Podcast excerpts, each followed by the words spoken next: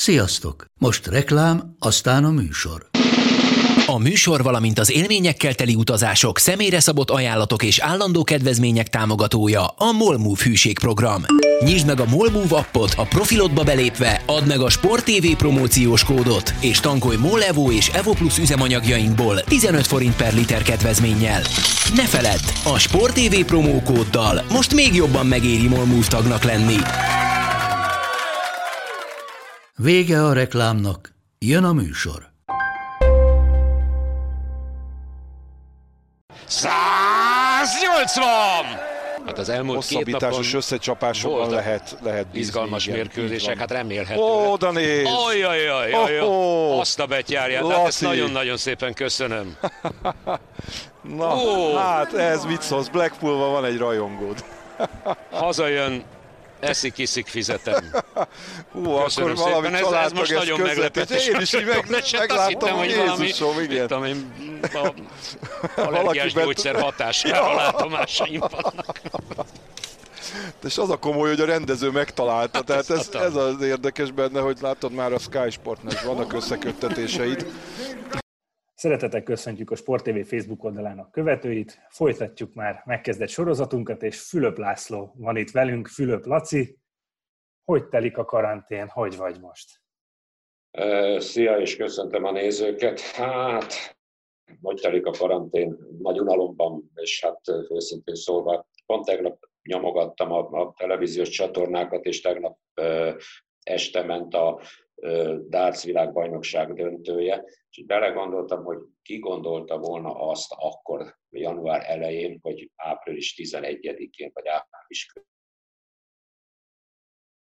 közepén ilyen, ilyen állapotok uralkodnak. Egészen elképesztő, és, és egészen elszomorító sajnos. Úgyhogy hát nyilvánvalóan én és a családom is betartjuk itt a biztonsági előírásokat, tehát boltba vásárolni csak maszkba, illetve csak kesztyűbe, de én őszintén szólva még így is rettegve megyek bárhova is. És hát tényleg, nekünk abból a szempontból szerencsénk van, hogy van Sziget-Szent-Mártonban egy kertes ház, tehát oda le tudunk menni, és kimondottan csak a kertben tudunk lenni, tehát nem feltétlenül kell itt Pesten lenni. De most speciál pont Pesten vagyok, mert lesz egy Barcelona-Valencia meccs, egy spanyol kupa döntő, amit majd le kell közvetíteni. Egykori, egykori korábbi döntőt fogunk adni majd? Egy, is? így van, így van, így van, így van. Hát sajnos fehér orosz bajnokságon kívül nincs semmi, de talán azt gondolom, hogy már ott is leállították, mert ott nagyon magánykodtak, hogy őket aztán nem fertőzi meg a vírus, de ment tovább a bajnokság, azt hiszem ma ott sincs, nem, nem vagyok benne biztos. Hát igen, nagyon elkeserítő hírek vannak így a sportágakkal kapcsolatban, de bízunk benne, hogy majd vissza fog térni az élet. És Hát ez a nem tudom, hogy mikor tér vissza, ez a legrettenetesebb. És én beleesem mindig abba a hibába, hogy más sem csinálok, csak tényleg a, a híreket olvasgatom, keresem, kutatom a legfrissebb információkat, és ez nagyon nem lenne szabad, mert, mert az embert szinte teljesen depressziósá teszi, hogy, hogy, hogy állandóan a, a rémesebbnél rémesebb történeteket látja. Igen, most már jelentek meg ilyen, ilyen cikkek is, hogy lehet, hogy jobb, ha az ember maximum reggel és este egyszer, egyszer átnézi Ezt a híreket. kellene. Vagy... Igen, igen. Viszont próbálunk egy kicsit vidámabb témák felé is menni azért, hogy, hogy talán a nézőinknek is egy kis vidámságot okoz, hogy újra láthatnak most téged itt a Facebookon, illetve hallgathatnak podcast formában. Vidámságot okoz, de bízzuk. Viszont ugye tudod, hogy arról van szó, hogy nézői kérdésekre is válaszolsz ez alatt a beszélgetés alatt. Nagyon sok kérdést kaptunk, de láttam, hogy elkezdted egy kicsit meghekkelni ezt a, ezt a rendszert, mert az egyik kérdezőnek te már válaszoltál a, a Facebookon, amikor, amikor feltette azt a kérdést, hogy Körösi Renéről van szó, hogy Fülöp Laci, remélem ezekben az ínséges időkben nálad is fogy otthon a sör rendesen, és utána írta a dárcot és a horgászatot is. Hogy azért horgászni voltál már? Egyetlen egyszer voltam a múlt héten, megnéztem azt a stéget a Ráckevei Dunán, ahol, ami a legmagányosabb, legelrejtettebb stég, hogy még csak véletlenül se legyen a közelemben senki. Úgyhogy akkor lementem, akkor horgáztam, és hát sikerült ilyen sneci méretű keszegeket fognom. De őszintén szóval még, még a Dunapartra sem nagyon merek ez időtájt lemenni. Sör az fogy, az, az azért szépen fogy. Néha be kell szerezni, Ugye ezt az időszakot vártam egyébként a legjobban, hogy végre jó idő van, itt én nem messze lakom Pesten a, a Népszigettől, és ott vannak kitűnő helyek az északi összekötő vasúti hídon, ha az ember átmegy, szerintem nyugodtan ki lehet mondani a Wasser, vagy a Kabinet, Kabin nevű hely, tavaly fedeztem fel, itt volt Amerikából a legjobb barátom, oda járogattunk ki rendszeresen sörözgetni, tényleg egy fantasztikusan jó hely. Szemben a római part, hát ez egyelőre kimarad, és, és attól félek, hogy az idén kimarad. Bízunk benne azért, hogy, hogy nyáron még, még lesz erre lehetőség, de ha már a sör... Marad a dobozos sör. De, de, de ha már a sörről beszélünk, a sörök közül van kedvenced? Nem márkát mondj feltétlenül, de igazából szerintem az sem probléma, azt mondasz, hogy milyen típusú söröket szoktál inni. Hát egynek ki kellene mondanom a márkáját, mert nem tudom milyen. Jó, akkor körülírom, gyönyörű Mond. Mondhatsz márkát is.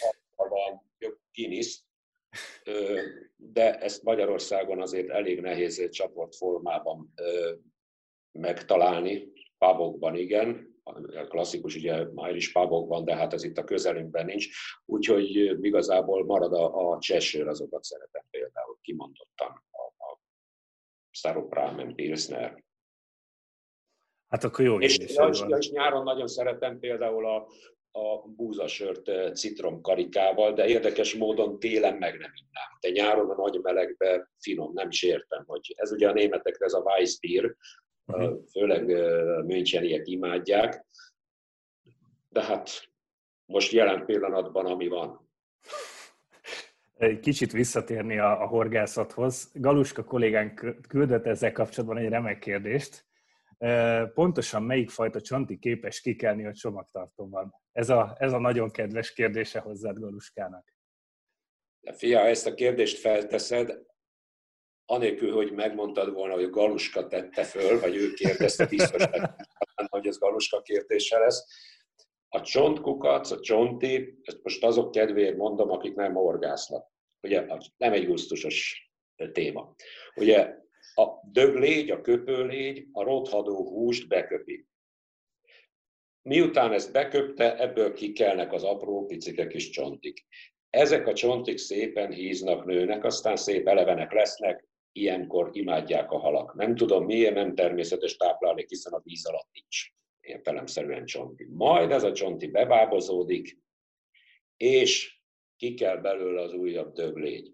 Na és akkor van gond, és Galuska megjegyezte ezt ezek szerint, amikor is az ember megfeledkezik arról, hogy horgászni volt, és a kocsi csomagtartójában ott van megmaradt csonti. És ráadásul még rosszul is teszed rá a csonti tartó fedelét, és ennek következtében aztán kimásznak a csontik, és ezek rendkívül rafinált állatok, tehát olyan repedésekbe, résekbe tudnak elbújni, amire nem is gondolnál. Tehát fel sem fedezett, hogy tele van az autó csontival, mert mindenhova bebújik. És én emlékszem, volt egy, azt hiszem, januári időszak, mentem az autóval, és egyszer csak megjelent az utastérben egy, egy döglégy. Hogyan januárban döglégy? Hát ez milyen biológiai csoda. Kihesegettem, nem sokkal ugye ráadtam a fűtést még jobban, mert januárban lehúzni az ablakot és kihesegetni a dögleget, az újabb hideg hullámot hoz. Ráadtam a fűtést, újabb döglégy, újabb döglégy, és napokon keresztül jöttek a döglegyek az utastérben, míg nem hosszas fejtörés után jöttem rá, hát én hülye, valószínűleg bent hagytam a csomagtartóban a csontkukacokat, kimásztak a dobozba, bebábozottak, és persze, hogy rántam a fűtést, a fűtésen keresztül pedig nyomtam az utastérbe a legyeket. Úgyhogy azon gondolkodtam, hogy ha most valaki beül az autómba, hát azt gondolja, hogy ott valami horror történet van. Ördögűzés. A, akkor Galuska ezek szerint megjegyezte ezt a, ezt a szituációt. Galuska nagyon sok mindent megjegyez. Remek memóriával rendelkezik. Vannak egyébként kedvenc helyeid az országban, ahova, ahova szívesen jársz? Most akkor ezek szerint a Ráckevei Duna az, egy, az valószínűleg egy ilyen hely, de egyébként hol fogtad életedben a legnagyobb halakat, és melyik fogásokra vagy a legbüszkébb, és ezek mikor történtek? Én bevallom őszintén, én igazából nem vagyok ilyen, ilyen nagy halimádó, nekem az a lényeg, hogy eseménydús legyen a horgászat, ezért ilyen 6-7 méteres picbottal keszegezem, és hogyha jó be van etetve, és szúnyoglárvát is lehet kapni, nem csak csontkukacot, akkor különösképpen jól lehet fogni. Egyre nagyon büszke vagyok, ezt tavaly fogtam Kecskeméten, a hó horgásztavon egy 12,5 kg-os tokhal, amit egy órán keresztül fárasztottam, ez volt eddig legnagyobb fogásom de mi rendezünk egyébként horgászversenyeket, ugye nekem van egy horgászmagazinom is a Sport egyen, és hát azért nagyon sok helyre eljutunk az országban, nagyon sok tóra, de miután én szervezem, én rendezem, én nem nagyon horgászom, meg nem is nagyon akarok lebőni ott a horgászok előtt. Úgyhogy vannak nagyon tényleg ebben az országban azt mondom, hogy egészen csodálatos, elképesztően szép helyek van. Amilyen kis ország ez, valóságos ékszerdoboz a tekintetben. Nagyon gyönyörű tavak, természet, és talán azt mondom, hogy ez a mostani időszak, amikor ilyen borzalmas körülményeket élünk, és rettegnek az emberek, és, és nyilvánvalóan meg fog változni a világ, bármennyi is reménykedünk, én szerintem legalábbis bár ne legyen igazán ebben, hogy visszapattanás történik, és minden ugyanúgy folytatódik, mint ahogy a vírus előtt volt. Én abban bízom, hogy ez, ami most van, ez rávilágítja az embereket arra, hogy, hogy nem feltétlenül a pénzhajhászás, a luxus keresése, és a többi, és a többi, az extra profit üldözése a fontos, hanem tényleg a, a, az életben vannak szép dolgok. Tehát ha kiülsz a természetben, megfigyeled a madarakat, az állatokat, az az élet sokszínűségét, ez is tud okozni boldogságot és örömöt, sőt. Hát én nagyon bízom ebben, hogy, hogy valóban, valóban így lesz majd. Át fog értékelni dolgokat, én azt gondolom ez a mostani helyzet. Át kellene, hogy értékeljen. Picit visszatérve a régi, régi világba jött egy olyan kérdés, ami egy picit az extra profithoz azért így, így hozzá lehet kapcsolni, de Szepesi Dávid kérdezte tőlünk, hogy melyik volt a több, a kifogott nagyhal vagy a megnyert tipmix nyeremény. Kifogott nagyhal vagy a hú, ezt még nehezen is tudom összepasszintani, mert az egyik forint, a másik darab. Sajnos kezdem azt hinni, hogy inkább a kifogott halak darabban, mint a tipmixes nyeremény forintban. Úgyhogy akkor el lehet képzelni, hogy mennyire sikeres a tipmix. Egyébként én már gondoltam, hogy csinálok egy olyan oldalt, hogy segítek a fogadásban, csak egy a lényeg, hogy a, a, akik fogadnak, az mindig az ellenkezője fogadjanak, mint én. Mert ez, ez valami elképesztő pech széria, ami, ami hosszú idő óta sújt. Volt már olyan szituáció, amikor esetleg közvetítettél egy meccset, és nagyon közel álltál ahhoz, hogy most a tuti legyen, és, és máshogy sült el a, a végén a történet? Így. Hát őszintének kell lennem, volt persze. És hát akkor ilyenkor ilyen Alberto Sordinak kell lenni, tehát el kell játszani azt, hogy hú, micsoda pompás gól, meg fantasztikus, meg szenzációs, és magadba pedig aztán puffogsz, durrogsz, és mondasz szépeket, amit ugye csak magadba teszel meg, de elő-elő fordul. És egyébként, ha, ha mondjuk tipmixelsz, akkor labdarúgásra szoktál kizárólag, vagy más sportágra is? labdarúgásra elsősorban, igen. Néha-néha dárcra, de azok rendszeresen buknak.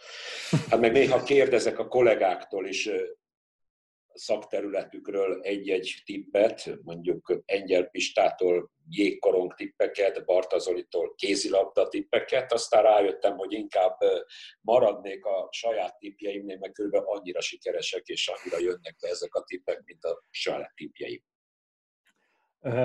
Rosi Zoli bácsi mondta talán egyszer, hogy az ilyen házi tippbajnokságokat is mindig azok nyerik, akik, akiknek semmi közük az adott sportákhoz, amiből, amiből éppen a tippelés zajlik. De tényleg, mert ugye Rossi Zoli mindig csinál az Európa-bajnokságra, világbajnokságra ilyen házi totó versenyt, és de nem csak azok tudnak bekapcsolódni ebbe a játékba, akik ott dolgoznak, hanem mondjuk a hozzátartozóik, feleségek, gyerekek, és rendszeresen mindig a gyerekek, feleségek végeznek az első tízben, nem pedig azok, akik igazából, ha úgy veszem, a szakértői ennek a területnek, hanem az abszolút outsiderek. Ez tényleg érdekes. Igen, van azért ebben valami, de ha már így most a labdarúgás felé áttértünk, akkor, akkor elkezdenék ezzel kapcsolatban is kérdéseket feltenni. Csáki Csaba, ő egyébként nagy olasz foci guru, én is ismerem személyesen. Ő azt szeretnék kérdezni tőled, hogy hogyan készültél annak idején az olasz focis közvetítésekre, elsősorban az internet előtti filmnetes időkre gondolok. Ez volt a kérdés. Hú, de régen volt egy jó atyai.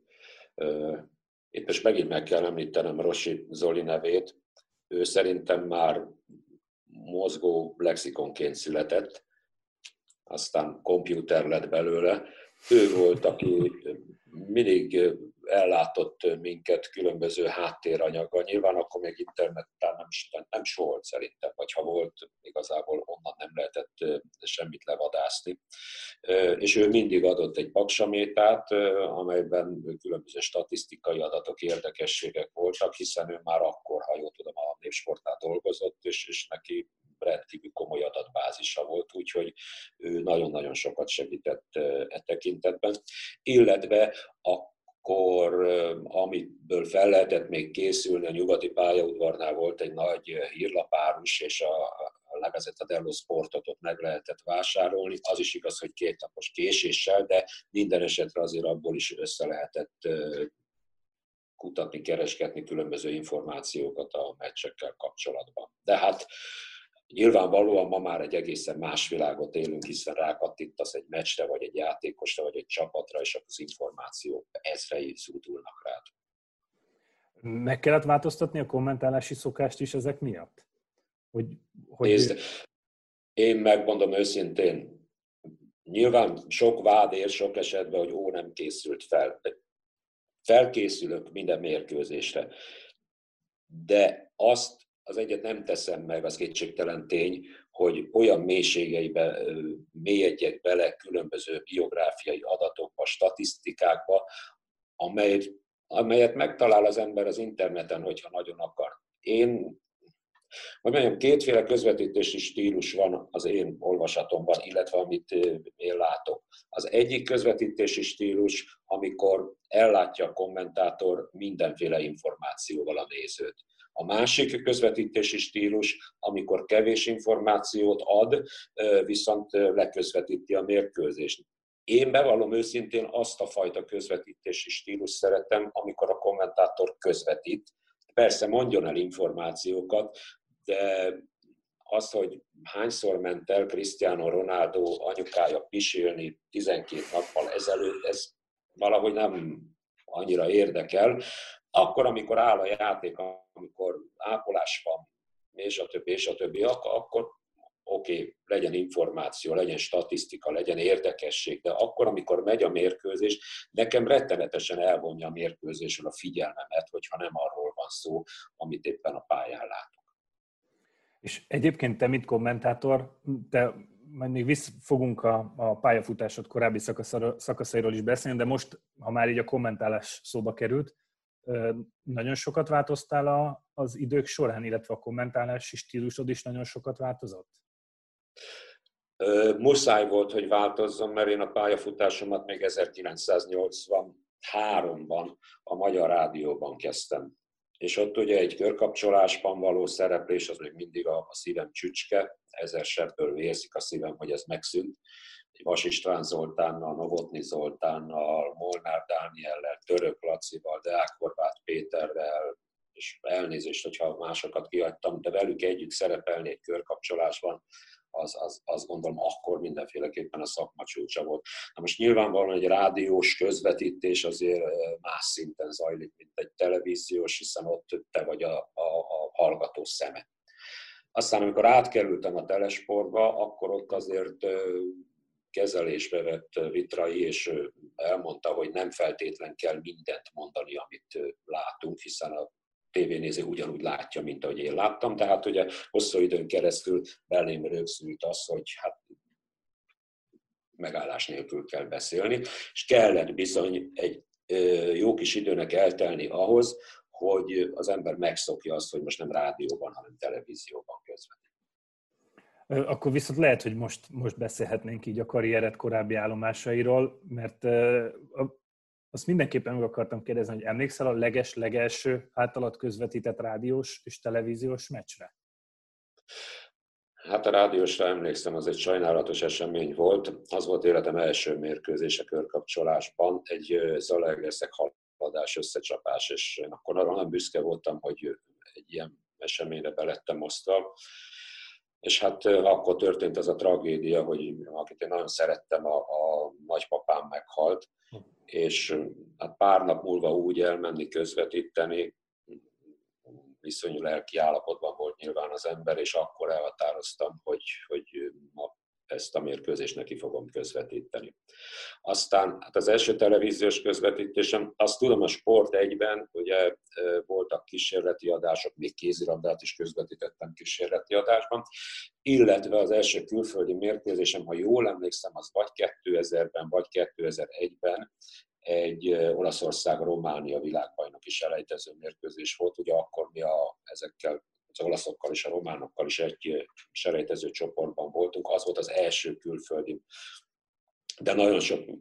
Annak idején, amikor a Magyar Rádióban dolgoztam, akkor a Kalipszó Rádióban januárban, februárban, minden második héten különböző olasz pályákról jelentkeztem be és közvetítettem, hiszen akkor még nem volt tipmix, akkor a Totó szelvényeken magyar, illetve olasz meccsek szerepeltek, de miután a magyar bajnokság januárban, februárban szünetelt, így mind a 13 és különböző a tartalék meccsek és olasz meccsek voltak.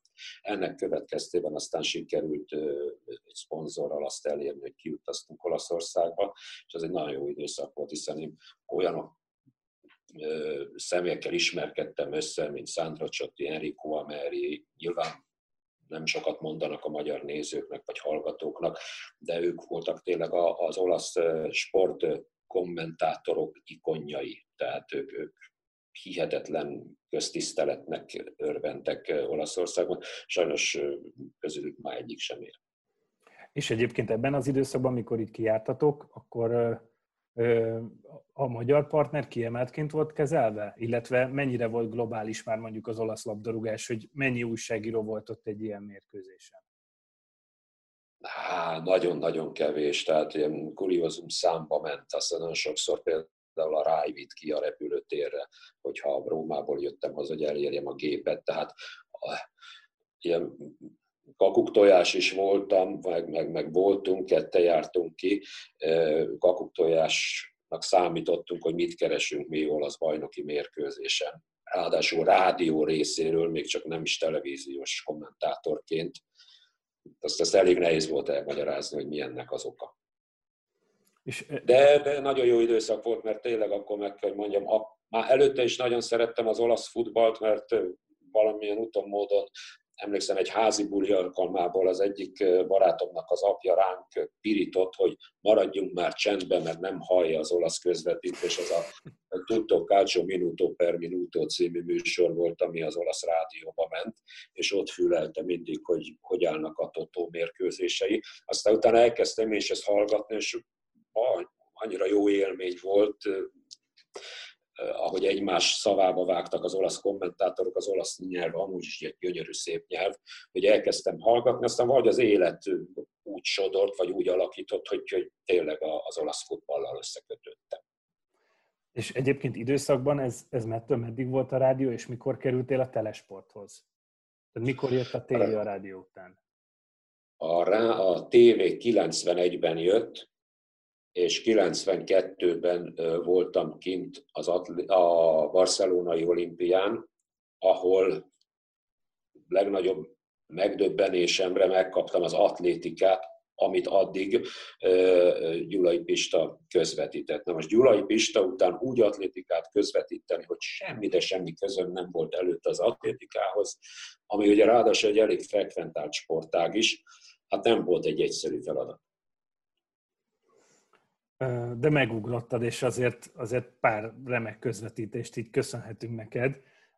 Viszont egy nagyon fontos kérdésem lenne, hogy én gyerekként én irigykedtem a telesport munkatársaira, és szerintem egy, egy egész generáció volt, aki, aki miattatok szeretett volna ilyen lilás, rózsaszínes zakókat hordani. Akkor az a, ez az egyenruha, ez, ez kinek az ötlete volt, illetve hogy jött, hogy a telesportban lila volt, vagy rózsaszín a, a színe? Hát ilyen téglavörös, aztán már koszosodott, akkor már bort lett. Úgyhogy azt hiszem, ez vitrai ötlete volt. Hát, őszinte leszek. Én a telesportos időszakra nem úgy emlékszem vissza, mint ami nekem ez egy kedvenc területem lett volna. Komolyan.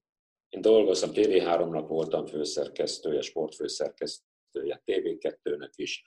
Dolgoztam ugye a Filmnetnél, az Eurosportnál, hát a, a telesport, és nem elsősorban a, a, a hangulata miatt nem, nem, nem tartozott a kedvenceim közé, úgyhogy amikor főszerkesztőváltás volt, akkor nagyon sokan el is jöttünk.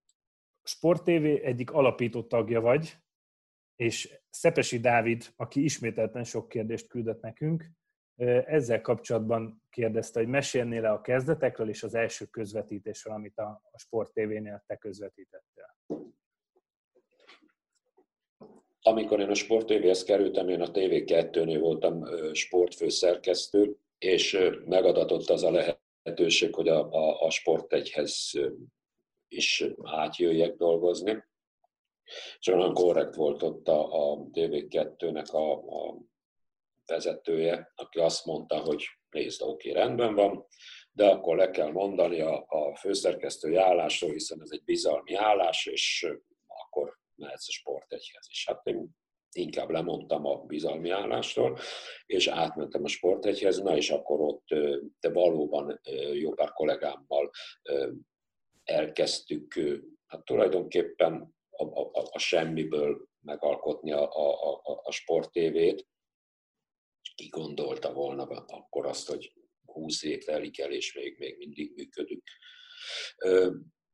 Különböző tesztműsorok voltak, amik nem kerültek adásba. Rónai Egonnal csináltunk például kézilabda mérkőzést, aztán szépen fokozatosan egyre több és több sportjogot vásárolt meg, akkor Borsány András volt a, a, a sporttelevíziónak a, a vezetője, és akkor még könnyebb is volt egyébként sportjogokat beszerezni, mint manapság. Mert ma már azért elég sok sportcsatorna van, és iszonyatos konkurencia harc van, amelynek következtében aztán szépen a csillagos égig emelkednek a jogdíjak. Most visszatérnék egy kicsit az olasz focihoz, mert ezzel kapcsolatban érkezett még kérdés, és Ág Norbert azt kérdezte, hogy hogyan lettél bári szurkoló, plusz van-e másik kedvenc csapatod, és milyen kapcsolatban vagy most az olasz focival, illetve Szepesi Dávid kérdezi szintén, hogy követed-e még a Bári teljesítményét, rajta van-e a bakancs listán kijutni egy meccsükre? Hát most jelen pillanatban nagyon nincs, de a Bári ez ilyen gyerekkori hülyeség, mindig szerettem az állatokat, és mindig kerestem ilyen állatos nevű csapatokat. Ezért volt kedvencem például a magyar bajnokságban a szarvas, az olaszoknál a Bári, mint Bari, és még volt egy, most nem emlékszem melyik szint, ó, oroszlán, persze. Ezt a három csapatot kedveltem. A, a, a Bári az egy örök szerelem, hát ezer sebből vérzik megint csak a szívem, mert eljutott a csapat oda, hogy a C-ligában szerepel, és most már ráadásul a C-liga sem egy csoportból áll, hanem többből. A C-liga C csoportjában szereplünk, és ott a második helyen vagyunk, csak egy a bökkenő, hogy egyetlen egy csapat jut csak fel a csoportból a B-ligába, a többinek osztályozó egész sorát kell játszani, hogy esély legyen a feljutása. A Bárin kívül van a kedvenc csapatom, kimondottan olyan, olyan rettenetesen nagy kedvenc, és a Juventus-t szeretem. De nekem az a legnagyobb baj, hogy miután nálam nem fogható az a csatorna, amely közvetíti az olasz bajnoki mérkőzéseket, ezért aztán nem is nagyon látok olasz meccseket. Ezért örültem rettenetesen, amikor megvásároltuk a Coppa Itáliát, az olasz kupát, hogy legalább az olasz kupából tudjunk közvetíteni mérkőzéseket. És De hosszú időn keresztül egyáltalán nem volt nálunk olasz. Kezdet-kezdetén még nagyon sok olasz mérkőzést közvetítettünk Várhidi Petivel főleg. És egyébként az, hogy a Báriban azt hiszem kilenc magyar játékos játszotta a Báriban, és voltak magyar edzői is, ez még egy kicsit növelte a, a kapcsolatot közötted és a klub között? Hát Talán legutóbb Simon Ádám, vagy Rudolf Geri lehetett az utolsó, aki, aki a Báriban játszott. Hát nem ez motivált elsősorban abban, hogy szeressem a Bárit. Nagyon nagy játékosok játszottak egyébként, a Zámbrottá, és olyan edző volt, mint Conte, kiket említsek még, mert tényleg nagyon Bonucci is ott játszott. Tehát rengeteg olyan válogató, Cassano például, Antonio Cassano, tehát egy nagyon jó nevelő egyesület volt, de ez más dolog, hogy mindig belekeveredett valami balhés ügybe, akkor, amikor ugye a juventus a, a másodosztályba száműzték a bundamotrány miatt, akkor Páriból nagyon sok játékos, például Bilicsbe vittek el a hatóságok, mert hát nem éppen a legtisztább eszközökkel játszottak, tehát ők is lakik benne voltak a punta botrányban, és hát azóta is pénzügyi problémák, nem kapták meg az engedélyt a B-ligában való indulásra, visszasorolták őket a legalsóbb szintre, szóval elég balhés kis déli csapat. És egyébként ez most a pénzügyi válság miatt kerültek két éve vissza a D-ligába? Hát a B-ligából kerültek vissza a C-ligába, tehát a sőt, talán még annál is lejjebb, és egyet talán följebb mentek, pénzügyi problémák miatt, igen. Az előbb említetted, hogy te jártál ki Olaszországba, akkor voltál Báriban meccsen egyébként bajnokin? A Báriba pont nem voltam. Tehát amiket el tudok mondani, San Siro, Milano, Sant'Elia, Cagliari, Dallara, Bologna, Stadio Olimpico, Róma, Stadio delle Alpi, Torino, San Paulo, Nápoli, ahol nem jutottam el, de már útban voltam, csak volt egy repülőgép baleset Münchenben, és nem fogadott a Müncheni repülőtér gépet, és ezért vissza kellett aztán jönni Firenzébe, nem tudtam eljutni egy Fiorentina, nem tudom, hogy milyen mérkőzésre. De egyébként nagy Bergámóban is nagyon sok helyen voltam. És egyébként az, hogy Báriban 57 ezres stadionban? Ez egy hatalmas nagy stadion, de hát ez egy kő rengeteg. Ennek ellenére nagyon jó hangulatú mérkőzéseket játszanak ott, csak hát kicsit túlméretezett stadion. Szám Nikola. És ha a helyzet úgy alakulna mondjuk egy B-ligás, C-ligás meccsre, azért kilátogatnál egyszer? Természetesen voltam is B-ligás mérkőzésen, tehát nem feltétlenül csak az A-liga vonz, tehát a B-ligának legalább olyan hangulata van, mint, mint máshol az első osztályú mérkőzéseknek, vagy még jobb. Én úgy, ahogy van, magukat az olaszokat, az olasz népet, az olasz bajnokságot, az olasz kultúrát nagyon szeretem, egy hihetetlenül temperamentumos nép, és, és tényleg ami a, a labdarúgás körül van, az, az fantasztikus. Tehát reggelenként más se látsz a kávézókban, a bárokban, mint a rózsaszín újságot, a La Gazzetta dello Sportot fogják az emberek, és aztán olvasgatják, majd heves viták alakulnak ki a futball kapcsán. A, most a labdarúgás részt egy picit ideiglenesen lezárnám, mert van még egy sportág, ami miatt rengeteg kérdés érkezett hozzád.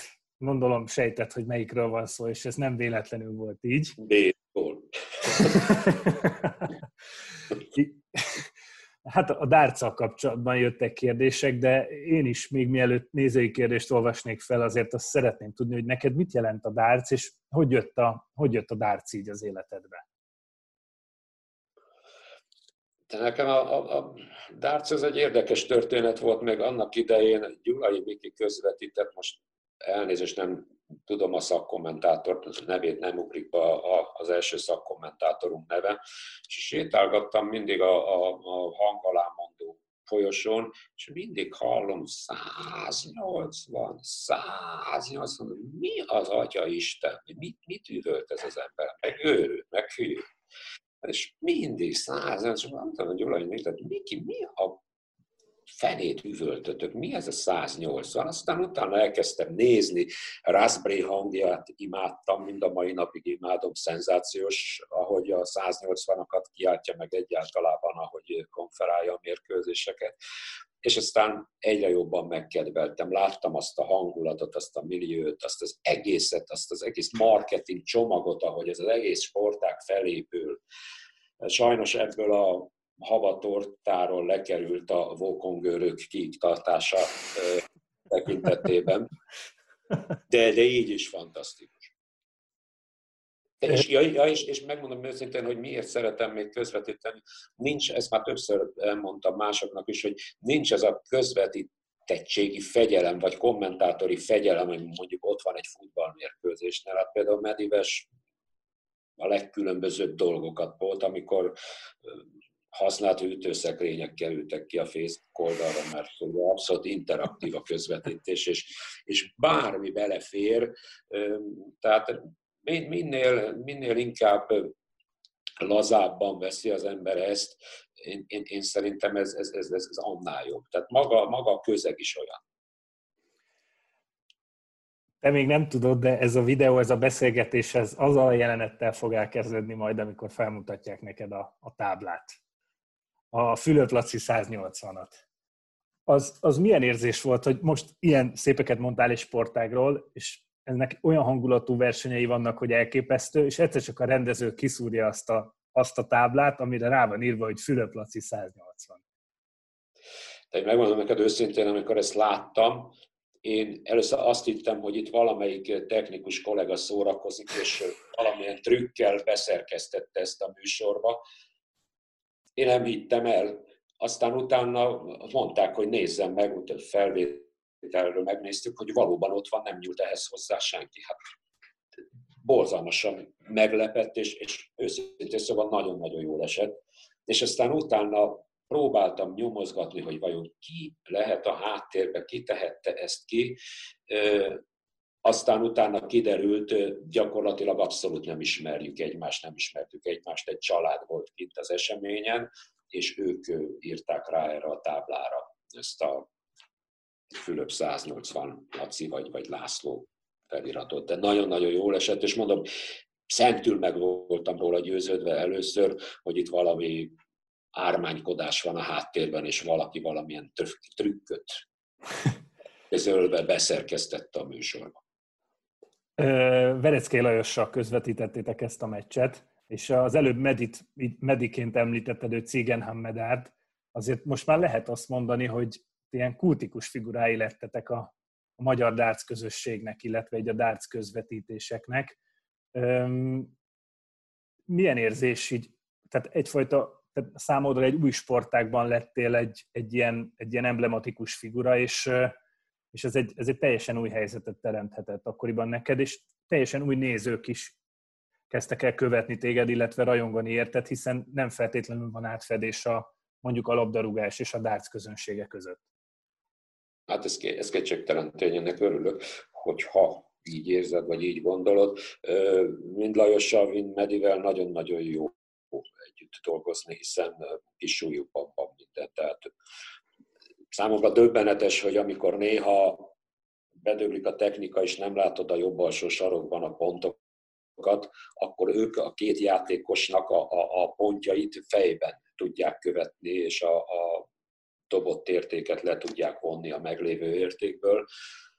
Ez, ez, ez számomra egészen hihetetlen. A számolással nekem azért még gondok vannak, tehát amikor a kiszállózáshoz jutnak el, és hát meg kellene találni az utat, hogy most akkor mire dob. Ugye van ott mindig egy mankó alul, hogy mit kellene megdobni, de hát attól azért legtöbbször eltérnek, tehát ebben még van mit gyakorolni. Itthon van mondjuk egy darts tábla, és van is egy, egy, egy, egy program az iPhone-on, amit le lehet tölteni. Hát ezen, ezen azért próbálok még edződni, és egy kicsit a számokkal barátságot kötni de, de tényleg fantasztikus egy sportág. Én nem is gondoltam volna, hogy egyszer ennyire meg fogom szeretni. Hú, nagyon köszönöm, hogy mondtad ezt a darts táblát most. Dobtál már benne 180-at? Vagy mennyi volt a rekordod, amit, amit egy körben dobtál? 180, tehát hogy ha egy tripla 20 véletlenül dobok, az fantasztikus. A lányom nagyon ügyes, mert ő a bullokat dobálja, elképesztő gyakorisággal, meg a 25-öket. Nem tudom, hogy oda céloz de mindig oda dob. Te 180-at felejtsük el, tehát én szerintem egy évig kellene dobni, hogy egyszer legyen egy 180-as. Néha-néha beugrik egy, egy, egy tripla 20-as. A, a legjobb, köröm, legjobb köröm, hát 120 körül, 120, nem, nem tudom pontosan, de hát a, a maximumtól a 180-tól vonatkoztassunk el, mert hogyha 100 fölött sikerült dobnom, az, az akkor, sör, akkor föl kell nyitni tényleg egy dobogos. az olyan ritka. És egyébként szerinted a, tehát a darts csúcson van decemberben. Tehát itt tényleg nem is azt mondom, hogy divat nézni, de imádják nézni az emberek. Szerinted még ennél is lehet feljebb a, a jövőben a darts számára? Meg hát azért valljuk be, hogy az a hangulat, ami, ami ott van a világbajnokságon, nem is tudom, hogy, hogy azzal vetekszik-e mostanában valami más. Tehát én is azt mondom, hogy ez, ez, ez a number one hangulat tekintetében ez a sportág. Hát akkor, amikor nem PDC versenyeket közvetítünk, hanem BDO versenyeket, hát az a ló másik oldala, tehát ott az a nekem inkább ilyen, picit ilyen nyugdíjas találkozóhoz hasonlít mm-hmm. a, a BDO, de hát azért ott is vannak nagyon jó színvonalas mérkőzések, de hangulatában meg se közelíti természetesen a PDC tornákat. És hát a, a másik pedig, hogy rettenetesen jó időpontban van megrendezve a PDC világbajnokság. Tehát ennél jobb időpontot el sem lehet képzelni, hogy karácsony előtt, karácsony és új év között, illetve szilveszter másnapján megrendezik a döntőt, hát ez, ez egy szenzációs. Tehát akkor ugye nincs más sportág nagyon, tehát van a darts, és akkor tényleg az emberek ott ülnek, azt várják, hogy már kezdődjön már, mert nagyon jó mérkőzéseket is látunk. Hihetetlen figurák, olyan, olyan karakterek vannak tényleg a darts életben, hogy már mondtuk is Medivel, meg Lajos, hogy egyszer össze kellene vágni egy olyan klipet, amikor csak tényleg a, az arcok lennének benne, a bizonyos reakciók, akár egy jó dobásnál, akár egy rossz dobásnál, hogy hogy reagálnak rá az emberek, a játékosok ezekre. Tehát hát már szenzációsan ki van találva. Volt ugye az Eberdeeni verseny, ami azt gondolom, hogy a, a, a number one volt, az ugye egy Premier League verseny volt, ahol Henderson, mint a helyi óriás, helyi nagyság fellépett, Hát azt, azt, azt ajánlom mindenkinek, hogyha tudja, a Youtube-on nézze meg, mert, mert tényleg a olyan jó nem fogyott a sör, az más kérdés, hogy nem nagyon itták, hanem inkább locsolták az emberek. Fantasztikus volt. De, de mondom, a világban minden elképesztő jó hangulatú versenyek. Most ugye olvastam, hogy hogy néz ki majd a darts. A, a, azt szeretnék, hogy ne záruljon a Premier League, és a nyár folyamán folytatódjon, és majd Sheffieldben legyen a döntő valamikor ősszel nagyon jó lenne, hogyha ha ez ugye egyrészt azt is jelenteni, hogy már végre lecsengene ez a nyavaja, másrészt pedig akkor, akkor folytatódna a Darts Premier. Szerinted Magyarországon még növekedhet tovább a darts? És mivel növekedhet? Biztos, hogy, hogy, hogy, hogy tud növekedni. Hát nyilvánvalóan, ha megnézzük a nézettségi indexeket, nézettségi mutatókat, akkor az első helyen a, a darts világbajnokság van a Premier League-et annyian nem nézik, de azt is nagyon sokan nézik. Tehát az, hogy nézettség tekintetében tud-e ez még feljebb kerülni, hát azt majd meglátjuk a következő télen. Én nagyon remélem, hogy tud. Ezen a télen azt tudom, hogy, hogy messze-messze felülmúlta a korábbi nézettségeket, pedig akkor is nagyon magas volt a nézettség a darts műsoroknak, a darts közvetítéseknek. És ezért azt lehet látni, hogy ez évről évre egy emelkedő tendenciát mutat. Én bízom benne, hogy nem áll meg, hanem ez megy tovább. Nagyon sokan dárcoznak most már otthon, nem annyira drága ez, mert 11-2000 forintért be lehet szerezni táblát, pár ezer forintért nyilakat is, tehát mégsem el sem kell hagyni a lakást most ebben a karantén időszakban, meg különösen jó, hogyha van valakinek dárc táblája, mert el tudja ütni az időt Én azt gondolom, hogy az hihetetlen népszerűségnek örvend, és ahonnan ez elindult, és én azt gondolom, hogy ebben a, a, a Sport 1-nek, Sport 2-nek óriási szerepe van, hogy egy olyan sportágból csinált egy olyan népszerű sportágat, ami, ami tényleg nem is nagyon hiszem, hogy, hogy, hogy lett volna a magyar sporttörténetben, ami összekapcsolódik a közvetítésekkel, hogy, hogy ilyen népszerűvé nőtte volna ki magát egy sportág, mint a darts. Hány kilenc nyilast közvetítettél eddig? Kettőre emlékszem, egyszer egy Adrian Louis és egyszer egy Gary Anderson. Kilenc nyilasa. Egészen más a hangulata egy kilenc nyilasnak. Mert az úgy, úgy, úgy úgy szinte semmiből jön. Tehát ez, ez várod, várod, várod, és, és hát annál bosszantóbb nincs, amikor minden tökéletes, és a duplára dobott nyilla rontja el a kilenc nyilasát. És ilyen is volt egy jó pár már.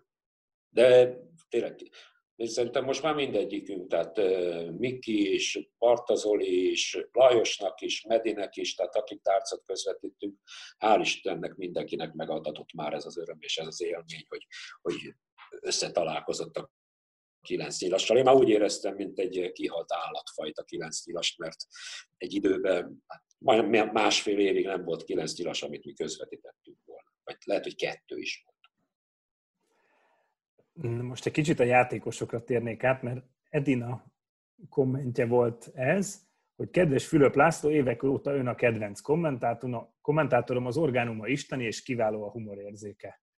Ezek... Köszönöm. Egy élmény, ha ön közvetít egy Ne túlozzunk. Ez, ez volt a kommentben, és itt jön a kérdés, hogy ki a kedvenc darts játékosa, az enyém Wright, mi a véleménye róla? De Peter Wright-ot én is nagyon szeretem egyébként, és nagyon örültem, hogy megnyerte a világbajnokságot, mert ha valaki megérdemelte, akkor az tényleg Peter Wright. Úgy külön kimondottan első számú kedvencem nincs, vannak kedvelt játékosaim, közé tartozik például Peter Wright is, Gary Anderson is, Price-szal érdekes módon megbarátkoztam. Gervin Price azóta lett kedvencem, amióta mindenki megutálta őt. Tehát már, már kezdtem sajnálni, amikor megjelent, és aztán egyszer csak óriási fügykoncert volt a háttérben, és ez úgy szimpatikussá tette, mert mindenki utálta. Torton szeretem az ő megnyilvánulásait a, a, a rosszabb dobásoknál, de ha mondjuk 140-et dob, még akkor is bosztus tud lenni, mint egy, egy, egy duzzogó tengeri medve. Tehát nagyon sok jó karakter van, jó figura van. Tehát úgy kiemelni nem nagyon tudnék senkit, aki első számú kedvenc lenne. Úgy imádom az egészet, ahogy a következő, né- következő nézői kérdésre most egy részben már válaszoltál, mert az volt a kérdés, hogy voltak-e, illetve vannak-e olyanok, akikre felnéz dartsból, horgászatból és labdarúgásból? A dartsban a múltban nyilván Taylor hát azért... Fanger, hát Taylor nyilván igen, de, de én Fangervent is ebből a szempontból ide sorolom, mert, mert tényleg mintha valami gép lenne. Most már nem mindig olyan, de, de egy időben egészen elképesztő. Visszatérve még a darts egyébként én azokat a mérkőzéseket szeretem, amik pergős meccsek. Tehát az ilyen pipe-féle mérkőzéseket, amikor tényleg akár még le is szaladhatsz a boltba valamiért, és visszajössz, és meg mindig nem dobtál a második nyilát, tehát ilyeneket nem szeretem. Ez Michael Smith féle mérkőzések, mondjuk az, az már egy másik véglet, mert az gondolom a rendezők rémálma, amikor Smith játszik, de legyen pergős egy mérkőzés, még ha esetleg nem is annyira izgalmas, de, de, de pörögjenek az események. Ha meg még izgalmas és fej-fej melletti küzdelem van, az pedig tényleg egészen fantasztikus élmény. De visszatérve még így a példaképekre, Van Van Gervent ebből a szempontból végtelen kedvelem, mert, mert egészen elképesztő teljesítményekre, átlagokra képes, és annyira maximalista, hogy ha nyer is, de száz alatti átlagot ér el, akkor, akkor roppant bosszus. Horgászatban. Hát horgászatban én annyira a sporthorgászatra nem koncentrálok, nem fókuszálok, és nem tettem neked, mi rendezünk versenyeket, és hát én azokat a horgászokat tisztelem, akik nem törődnek az időjárás viszontagságaival. Volt olyan versenyünk, hogy porkán erejű szél volt, szakadt az eső, mondtam is, hogy ne is menjünk oda, nem lesz ott senki. És milyen jó, hogy oda mentünk, mert volt 50 horgász. Szakadó esőben, tényleg egész mostoha körülmények között, szerintem a császár vagy király pingvinek telelnek így át a déli sarkon, és horgáztak. Fociba példaképpen, hát, hát az, hogy példakép, kit, kit kedvelek. Én mind a kettőt kedvelem, Messi-t is, Ronaldót is nagyon kedvelem, de mégis egy picit Ronaldo közelebb áll hozzám. Ő más adottságokkal rendelkezik, mint Messi, de ha Ronaldo és Messi között kellene válaszolni, inkább egy picit Ronaldo, mint Messi, de ettől függetlenül Messi játékát is nagyon szerettem. És hát van még nyilvánvalóan jó pár játékos, akik, akiket kedvelek, de, de tényleg, hogyha a top játékosok közül kellene kiemelnem, akkor az Ronaldo lenne. És a múltban? Labdarúgásból? Múltban a labdarúgásból valami miatt Horst Rubes volt a kedvencem. Igazi tank volt, ráadásul horgászni is szeretett. A német bajnokságból. A Maradona játéka az természetesen felejthetetlen volt. Fantasztikus, amit a labdával tudott. Hát és azért ne feledkezzünk el a magyar futballról sem. Én most bevallom őszintén, annyira nem figyelem a magyar labdarúgást. Régen rendszeresen kiártam kettős mérkőzésekre, minden egyes meccsen ott voltam, fejből vágtam a, a, a csapatok kezdő összeállítását. Nyilasi Tibit láttam játszani, mérges is voltam, mert én akkor honvéd szurkoló voltam, és állandóan átgázolt a honvéd védelmén. Tehát voltak kedvenc játék, Törőcsik, Nyilasi, Váradi Béla, a nemzet bombázója, tehát voltak itt nagyon jó játékosok, és akkor nagyon sok játékos, magyar játékost kihagytam, per pillanat nem tudnék ilyen egyéniségeket mondani. darts kapcsolatban még egyetlen egy kérdés fogalmazódott meg bennem. Az előbb említetted, hogy, hogy a Michael Smith milyen nehézséget okoz a rendezőknek. És én ezt laikus nézőként már régóta meg akartam kérdezni, hogy amikor több variációba is dobhatják a, a kiszálló környékén a, a játékosok a nyilakat, akkor honnan, honnan tudják a rendezők a végül eldönteni, hogy, hogy alulra vagy fölülre közelítsenek rá a darts táblára? Szerintem egyrészt már ezek a rendetettől gyakorlatilag itt azért tapasztalt rendezők vannak, tehát ugyanaz a tím dolgozik, tehát nagyjából tudják már a játékosoknak a szokását, nagyjából kiszámítható, akkor eleve már, ahogy céloz, már az, ott, ott lehet látni, hogy most alulra vagy fölülre fog dobni, tehát most a tripla 20 vagy a tripla 19-et akarja megdobni. Ez, csak, ez mondjuk egy lassan dobó játékos esetében könnyen kiszámítható, meg gyorsan lehet reagálni, de egy Michael Smith esetében ez már problémát okoz, mert olyan szélvész gyorsan dobja el a nyilait, hogy egyszerűen nem lehet rá sokszor következtetni, hogy hova fog dobni. De hát ezek hihetetlen rutinnal rendelkeznek, de az a technikai személyzet, akik dolgoznak különböző eseményeken, és ezek általában úgy, ugyanazok az emberek. Nagyon szépen köszönöm a sportszakmai részeket. Most még két magán, magánéleti dolgot szeretnék kérdezni. Az egyik az az, hogy te 13. kerületben laksz és dolgozol is. És ha jól tudom, te, te ezer szállal kötődsz a 13. kerülethez. Mondanál ezekről pár szót, illetve hogy mit jelent neked a 13. kerület itt Budapesten? Hát tényleg a Vámos és Zárai, a Váci út és Lehel út között itt élek. Itt is születtem, a 13. kerületben. Szüleim, édesanyám is itt és sajnos édesapám már nem. Édesanyám is itt él. A Visegrádi utcában, én a Váci úton lakom, ugye a sport egy óriási szerencsém, szintén a 13. kerületen van a Lombutszában, tehát túl sokat nem kell megtennem, hogy eljussak a munkahelyemre. És hát ez a komfortzónám, a 13. kerület.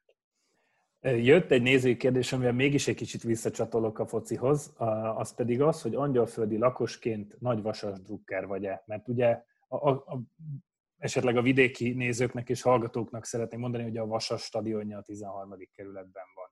Ezért kérdezi ezt. Intén nem messze tőlünk.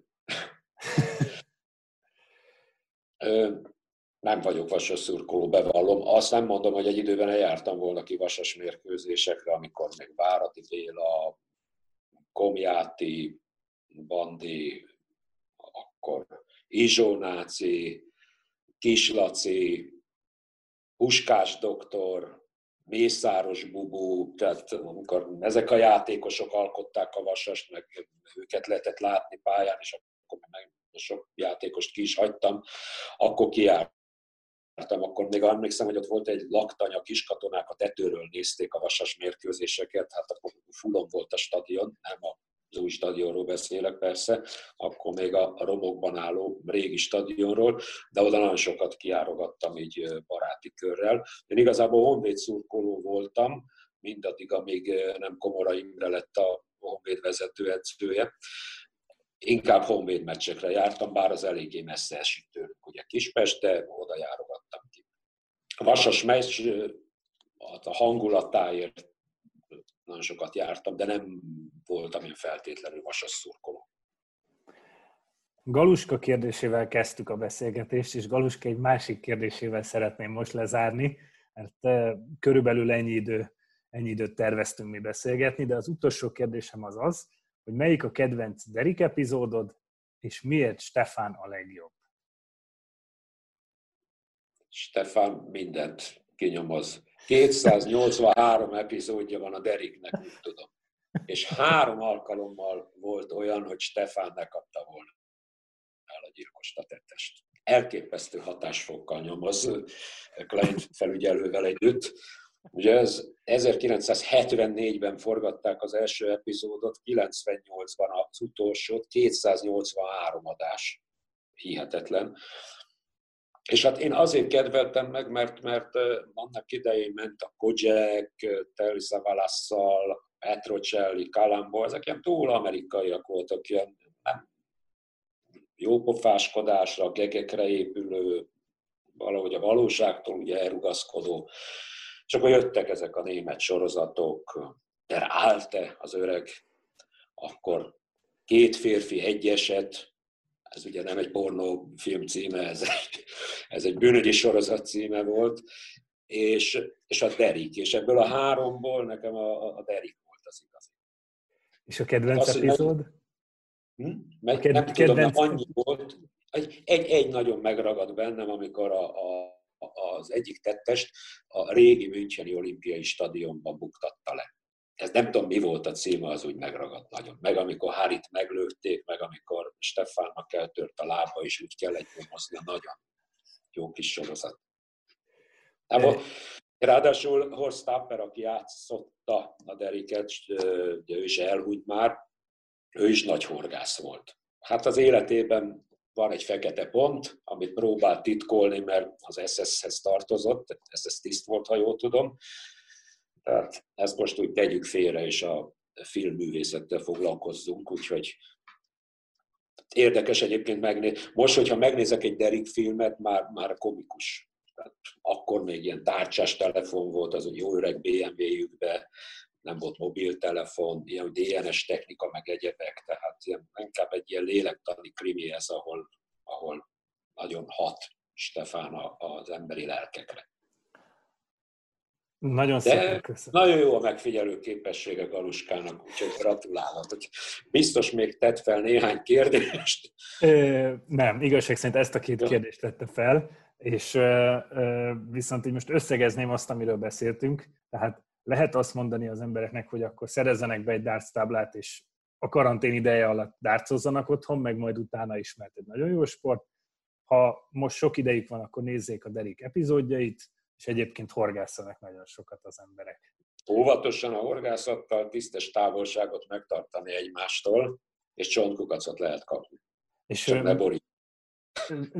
Még, még arra szeretnék kérni, hogy te is erősíts meg abban, hogy mi a Sport TV részéről arra kérjük a nézőket és hallgatókat, hogy ha tehetik, maradjanak otthon, és az egészségükre nagyon figyeljenek oda ebben az időszakban. Ezt egyébként szerettem volna is kihangsúlyozni a végén. Ezért, ahogy említettem neked, nagyon sokat olvasok erről, ez egyáltalában nem játék. Itt nem feltétlen csak arról kell, attól kell félni, hogy lélegeztetőgépre kerüljön valaki, attól különösen rettegni kell. De még ha otthon gyógyul valaki, pokoli tünetei vannak, és hosszú-hosszú időszaknak kell eltelni, hogy egyáltalában meggyógyuljon valaki. Hát láthatjuk a sportéletben is, Guardiola édesanyja ebben halt meg. Sportolók halnak meg benne. Nem kerül ezzel senkit meg kell tenni az óvintézkedéseket, minimálisra kell csökkenteni az esélyét annak, hogy az ember megfertőződik, mert senki nincs biztonságban, senki nem tudhatja, hogy ha elkapja ezt a vírust, nála enyhe tünetekkel jelentkezik, vagy pedig brutális, vagy végzetes tünetekkel. Tehát ebben ez a rettenetes, és tényleg én is mindenkit arra kérek, saját maga érdekében, szerette érdekében, egyáltalán az emberek érdekében tegyen meg minden biztonsági intézkedést, ne csoportosuljanak. Én is azt látom sajnos, hogyha megyek az autóval le a házamhoz, hogy, hogy mintha semmi nem történne, mint hogyha majális lenne annyi ember az utcán. És nem értik meg még mindig az emberek, hogy nem játék, nem tréfa ez, ez egy borzalmas, ami ránk szabadult. Úgyhogy én is tényleg arra kérek mindenkit, ha egyáltalán hallgatnak rám, mert nyilvánvalóan hogy fölcső, elsősorban virológusokra, orvosokra és szakemberekre kell hallgatni, de, de vigyázzunk egymásra, és vigyázzunk magunkra is.